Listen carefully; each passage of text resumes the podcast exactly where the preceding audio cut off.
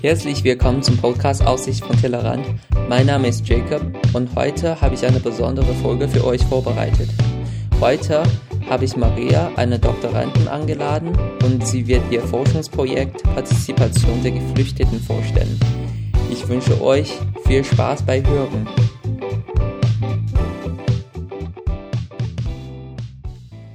Wie geht's dir, Maria? Ja, mir geht's gut. Ich bin gespannt auf unser Gespräch und mein erstes Mal bei einem Podcast.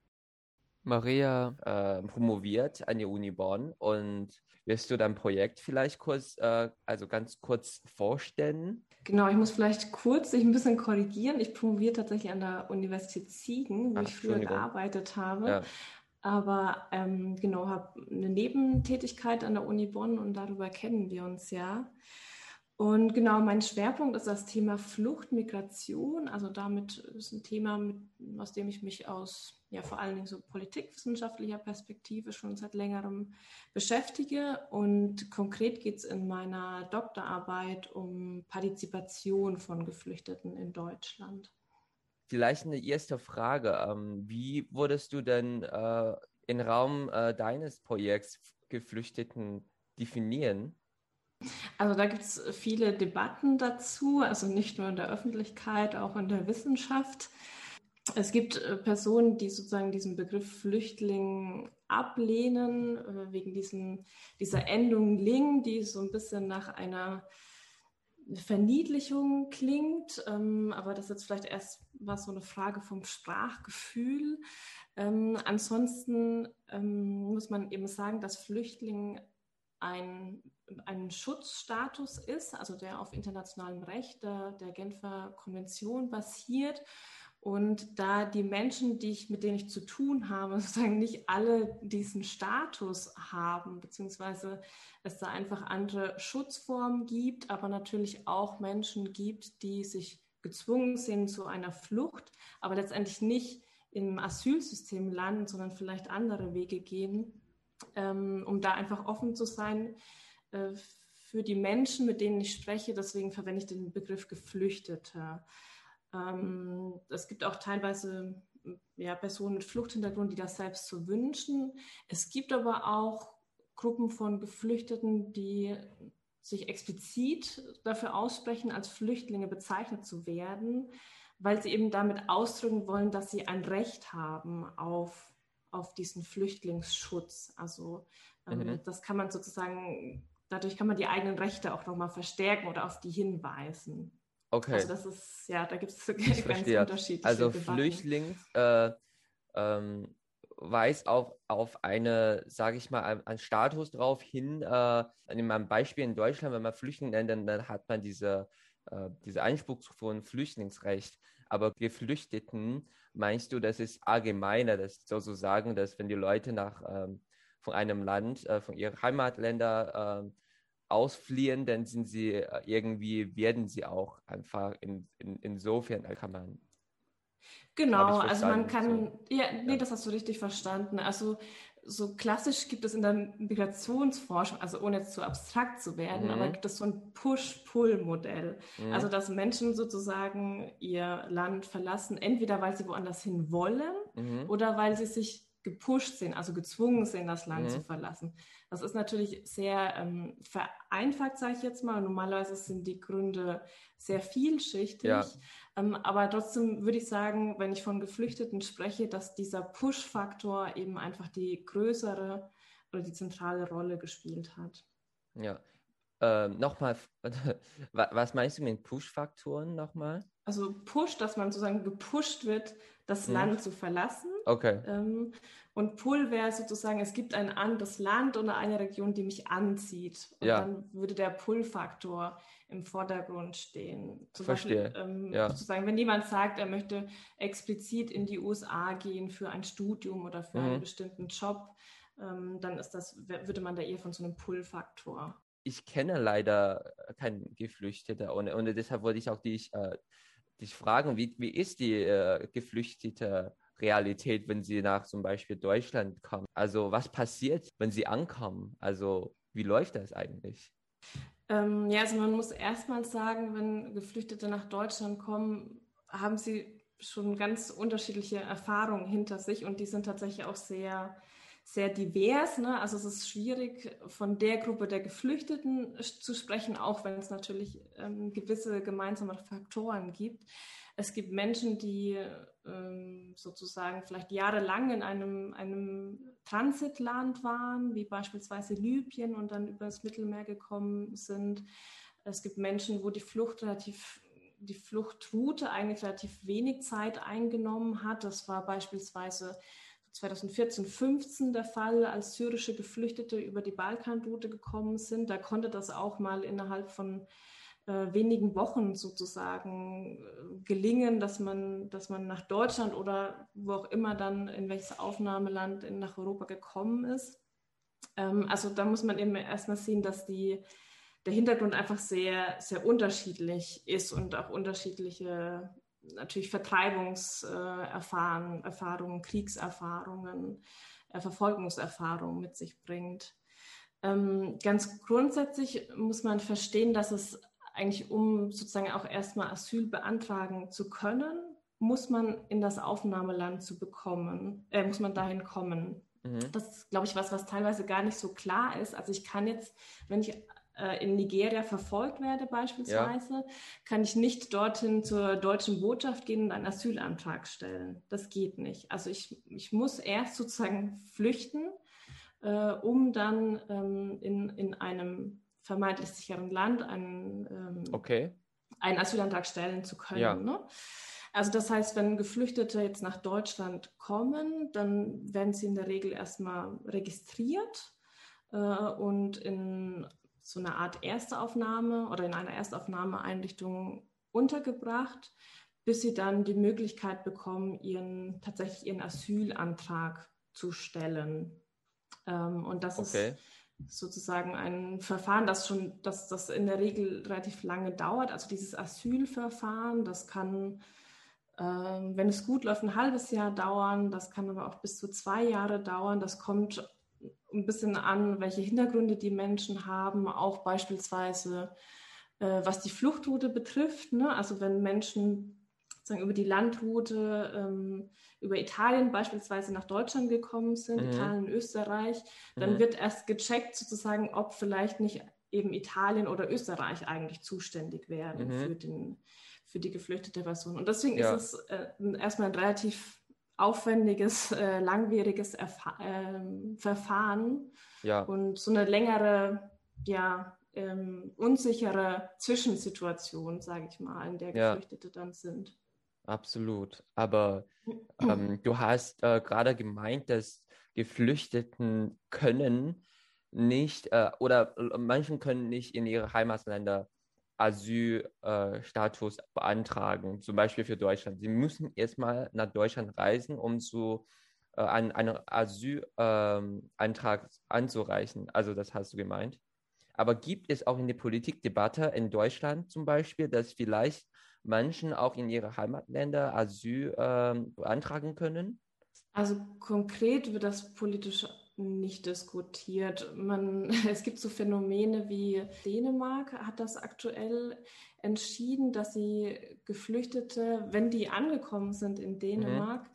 dass sie die auf ein anderes Territorium bringen. Also da gibt es dann Vereinbarungen mit anderen Staaten, die dann mhm. zuständig sind für das Asylverfahren. Das ist auch etwas, was man im Falle von Australien hat beispielsweise, dass mhm. Geflüchtete dann ähm, auf, nach Papua-Neuguinea beispielsweise gebracht mhm. werden. Und da gibt es bilaterale Vereinbarungen zwischen mhm. Australien und Papua-Neuguinea. Und dann ist dieser Staat sozusagen, also für das Asylverfahren und auch die, die Unterbringung und alles äh, sozusagen im Namen von Australien durch. Aber das ist, das geht so ein bisschen in eine andere Richtung. Also das bedeutet okay. ja trotzdem erst, dass man ähm, sozusagen nach Australien oder eben nach Dänemark kommen muss. Ne? Okay, also. Also die äh, Möglichkeit tatsächlich sozusagen ähm, in einem, in dem Herkunftsland oder auf der Flucht den Asylantrag zu stellen, die, das gibt es nicht. Was es gibt, ist, dass es sozusagen in den, ähm, in den Auffanglagern des Flüchtlingshilfswerks der mhm. Vereinten Nationen, mhm. dass man da ähm, beantragen kann, aufgenommen zu werden. Mhm. Und das sind dann klassischerweise Länder wie, wie Kanada oder auch die USA.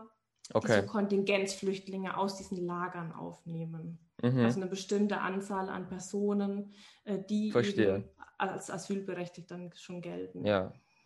Also nach, nach Deutschland da muss man erstmal, also die Realität ist jetzt dann äh, einfach dargestellt. Manchen aus ähm, ja, anderen Ländern müssen erstmal nach Deutschland reisen, um überhaupt Asyl zu beantragen. Also erstmal ist die Realität so. Ja, dann frage ich mich, wenn sie ankommen, also in der Zeit äh, die Geflüchteten auf ihren Asylantrag äh, ähm, warten, denn was können sie denn machen in der Zeit? Also dürfen sie mhm. arbeiten oder wo wohnen sie? Äh, was ist das für eine, für eine, für eine Zeit für die, für, für, äh, für die Leute? Also in der Regel sind sie eben in Sammelunterkünften untergebracht. Mhm.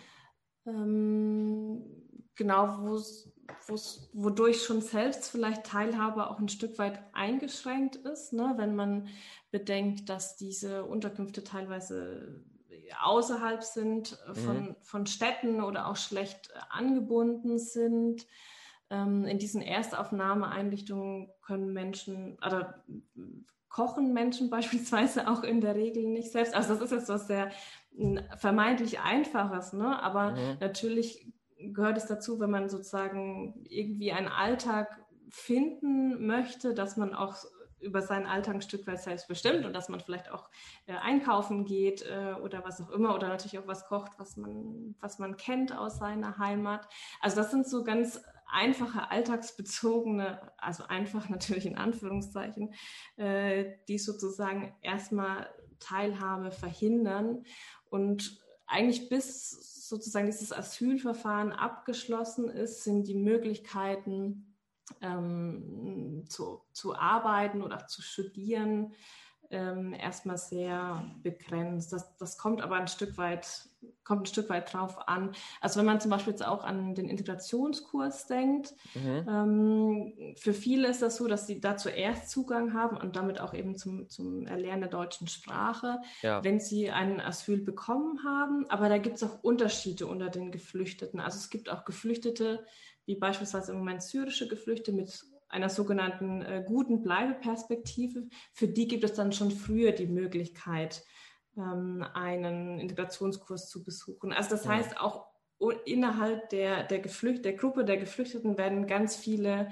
Unterscheidungen getroffen ja. oder gibt es so unterschiedliche ähm, Status ja. und je nachdem sind Teilhabemöglichkeiten eben auch ein Stück weit unterschiedlich. Also ich gehe jetzt mal davon aus, um überhaupt, eine, also diese Asylverfahren, das dauert immer so ein bis zwei Jahre. Denn, denn, und du schreibst dann über zivilgesellschaftliche Partizipation, dann frage ich mich, geht es überhaupt, wenn, wenn Geflüchtete erstmal keine feste Unterkunft haben, wenn sie nicht arbeiten? wenn sie nicht arbeiten ähm, dürfen oder nicht studieren dürfen äh, und überhaupt keinen Asylstatus äh, haben, dann wie können Sie sich in der Gesellschaft engagieren? Also, man muss, wie gesagt, erst nochmal sagen, dass diese, ähm, diese Asylverfahren, wie gesagt, sehr, sehr, unterschiedlich ist und sehr unterschiedlich lange dauern kann mhm. und dass sozusagen auch der Zugang dann letztendlich zur, zur Gesellschaft äh, variiert. Mhm. Aber tatsächlich ist es so, dass die Personen, mit denen ich zu tun habe, die sich zivilgesellschaftlich engagieren, dass das in der Regel Geflüchtete sind, deren Asylverfahren schon abgeschlossen ist oder, mhm. oder zumindest die Aussicht auf, auf eine Bleibeperspektive eben sehr, sehr gut ist. Mhm. Ähm, die auch dann häufig schon relativ gut Deutsch sprechen, die vielleicht auch gewisse andere Ressourcen mitbringen, wie beispielsweise äh, Bildung oder ähm, sozusagen auch ökonomische Ressourcen. Mhm. Das ist eigentlich, äh, ne, das gilt genauso für die aufnehmende Gesellschaft. Also ja. wir wissen aus der Forschung, dass eigentlich die Personen, die solche Ressourcen mitbringen, auch ähm, dass in deren Fall wahrscheinlicher ist, dass die sich engagieren. Das ja. unterscheidet sich nicht so hoch. Ja. Ähm, genau, auf der anderen Seite gibt es natürlich auch Geflüchtete, die protestieren und mhm. äh, also beispielsweise ähm, 2014 gab es einen großen Protest, wo Geflüchtete auch aus mehreren Ländern Europas mhm. ähm, vor der, also in Brüssel zusammengekommen sind, mhm. um gegen die Festung Europa, also mhm. eine restriktive ähm, Flüchtlingspolitik Europas zu protestieren. Mhm. Und da kann es natürlich auch sein, dass Menschen schon, schon sehr früh diesen Weg wählen. Mhm. Ähm, also das sind, das ist nie die Mehrheit, ja, das sind, das sind kleine Gruppen, aber ja. die sozusagen einfach das als einen der wenigen Wege sehen, um für, sich für ihren eigenen Status oder eine Statussicherheit einzusetzen. Mhm. Also vielleicht auch eine Art hm, letztes, letztes Mittel, wenn man, wenn man schon kurz vor einer Abschiebung ja. steht oder einfach einen sehr unsicheren Status hat. Also ja. was ich noch kurz sagen wollte, also weil wir jetzt sagen jetzt so, Sie können einfach demonstrieren. Du mhm. hast ja schon ein bisschen vorhin mit deiner Frage darauf hingewiesen. Einfach ist es natürlich nicht. Also wenn man eben bedenkt, dass diese Menschen sozusagen ähm, gerade während des Asylverfahrens begrenzte ökonomische Mittel haben oder Mittel vom Staat bekommen, ähm, vielleicht auch eben so eine Wohnsitzauflage haben, ist es sozusagen erstmal nicht einfach nach Brüssel zu fahren. Ja, genau. Also das genau. wollte ich nur noch mal kurz sagen, dass das ja. schon ein sehr voraussetzungsvoller ja, ähm, natürlich. Prozess ist. Ja, okay. Denn ich finde, denn das ist ebenso interessant, weil viele Flücht Geflüchteten kommen aus Ländern, die, äh, in die keine Demokratie vorhanden ist. Also für die Geflüchteten, die nach Deutschland gekommen sind oder nach Europa, wie sehen Sie Demokratie? Also auch das ist wieder ganz, ganz unterschiedlich und tatsächlich weiß die Forschung da auch noch gar nicht so viel. Und wenn ich spreche, spreche ich eben hauptsächlich mit den Menschen, mit denen ich Kontakt habe, die, mhm. die auch schon so ein Stück weit eine ähm, bestimmte Gruppe sind, ne? also sowohl ja. sozioökonomisch ähm, als auch eben, weil sie bereits engagiert sind. Ähm, also grundsätzlich kann man sagen, also wie du sagst, dass viele der Geflüchteten eben aus ähm, nicht demokratischen Ländern sind. Ähm, es gibt auch Studien, die sagen, also aus der Migrationsforschung, dass eigentlich, wenn man aus einem ähm, autoritären Staat kommt, dass die mhm. Wahrscheinlichkeit, dass man partizipiert in einem anderen eigentlich erstmal geringer ist. Mhm. Ähm, genau, also für, für viele ist das System oder für einige ist es ein Stück weit neu, sage ich mal so. Ähm, auf der anderen Seite muss man natürlich sagen, dass gerade auch Menschen hierher kommen, die sich in ihrem Herkunftsland für äh, demokratische Werte wie beispielsweise Gleichberechtigung, äh, Partizipationsmöglichkeiten und mhm. Ähnlichem eingesetzt haben. Also das mhm. finde ich eigentlich auch ganz äh, spannend. Ne? Mhm. Ähm, und äh, wo ich sozusagen auch das, äh, das sehe, dass, dass das diese Menschen schätzen, dass es hier bestimmte Beteiligungsmöglichkeiten ja. gibt, die sie in ihrem mhm. Herkunftsland nicht haben. Ja. Und äh, vielleicht sogar sie sich auch von Deutschland aus sozusagen weiter einsetzen können für ihr Herkunftsland. Aber grundsätzlich ähm, ist das sozusagen ganz, äh, sind die, die Hintergründe ganz unterschiedlich. Was ich im Falle der, der Geflüchteten natürlich besonders interess oder was man da noch besonders beachten muss, mhm. ist, dass sie ja ähm, keine, also häufig in ihrem Herkunftsland auch keine ähm, Staatsbürgerschaft mehr ausüben können. Also die Möglichkeit, ähm, in, dass sie zum Beispiel in ihrem Herkunftsland wählen oder so mhm, ja. äh, oder sich anders da beteiligen, sind eigentlich super begrenzt oder gibt es gar nicht. Und deswegen ist, ist so eine Frage, ne? welche, welche ja. Möglichkeiten haben Sie eigentlich in Deutschland, wo Sie aber auch keine Staatsbürgerschaft ja. haben? Beziehungsweise das ist was, was ganz weit in der Ferne liegt.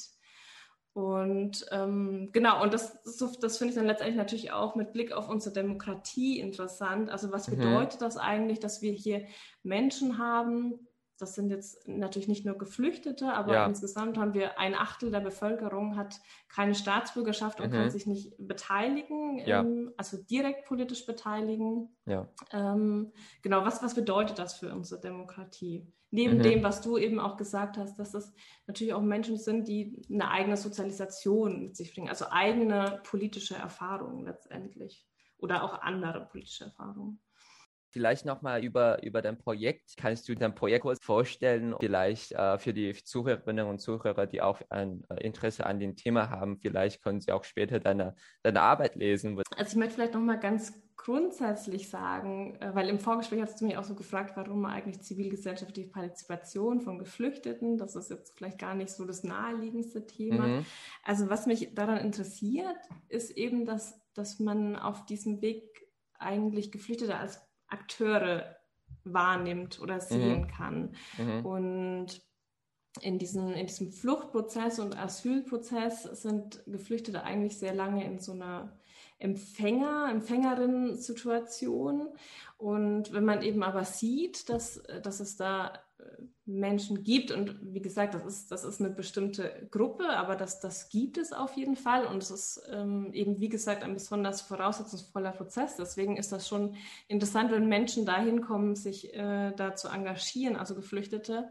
Äh, dann finde ich eben spannend, dass das auf einmal Menschen sind, die wir als Akteure wahrnehmen können und die ähm, Potenzial haben und die auch sozusagen Vorstellung davon haben, mhm. ähm, sozusagen ja unsere, unsere Gesellschaft irgendwie zu bereichern und da sich auch selbst als Teil dieser Gesellschaft äh, mhm. verstehen zu wollen und sozusagen mhm. auch von, von innen heraus einen Beitrag ja. zu leisten. Ja. Also das ist erstmal das, ähm, diese Perspektive, die ich hier haben, also habe eben auf Geflüchtete als als Akteure, aber mhm. eben vor ganz bestimmten Hintergründen, vor diesem mhm. Hintergrund der Vertreibungserfahrung ja. und Fluchterfahrung. Und ich schaue mir ganz konkret äh, Projekte an, ähm, in denen ähm, Akteure aus der Zivilgesellschaft, also wie Stiftungen, wie Vereine, Universitäten, mhm. ähm, wie die Geflüchteten Raum, zu, also Möglichkeiten zur Selbstorganisation geben. Mhm. Also sie, sie versuchen sozusagen schon Geflüchtete als Akteure zu sehen in diesen mhm. Projekten und okay. zu sagen, die haben eigentlich selbst ähm, haben das Potenzial, auch mitzugestalten und ihre, ihre eigene Situation zu verbessern. Okay. Und das finde ich sozusagen äh, ziemlich spannend, weil also man hat natürlich auf der einen Seite wissen wir von Protesten ja. und ähnlichem und das ist auch was, was sehr sehr sichtbar ist, äh, mhm. sage ich mal so. Ja. Aber auf der anderen Seite gibt es eben den, die bestehende Zivilgesellschaft, sage ich jetzt mhm. mal, also Akteure, die auch schon lange Erfahrung haben mhm. und die von sich heraus sagen, so, wir möchten jetzt nicht nur irgendwie etwas für Geflüchtete anbieten, mhm. in dem Sinne, dass wir, dass sie weiterhin Empfänger, Empfängerinnen ja. sind, ja. sondern wir versuchen ihnen eher so ein Setting zu geben, ja. äh, in dem sie sich selbst engagieren zu äh, können. Okay. Und ich schaue mir sozusagen im Detail an, was es da für Aushandlungs, Aushandlungsprozesse gibt. Unter den Geflüchteten, aber auch eben mit diesen äh, Unterstützern, Unterstützerinnen aus der Zivilgesellschaft. Äh, dann vielen Dank, Maria. Ja, ja danke. Und also vielleicht, wenn es ja äh, in, äh, Interessenten, Interessentinnen gibt, die einfach Rückfragen haben oder Ideen haben, dann können mhm. sie natürlich auch gerne melden. Ja, das auf jeden Fall. Okay, dann äh, bis zum nächsten Mal. Tschüss. Mach's gut. Tschüss.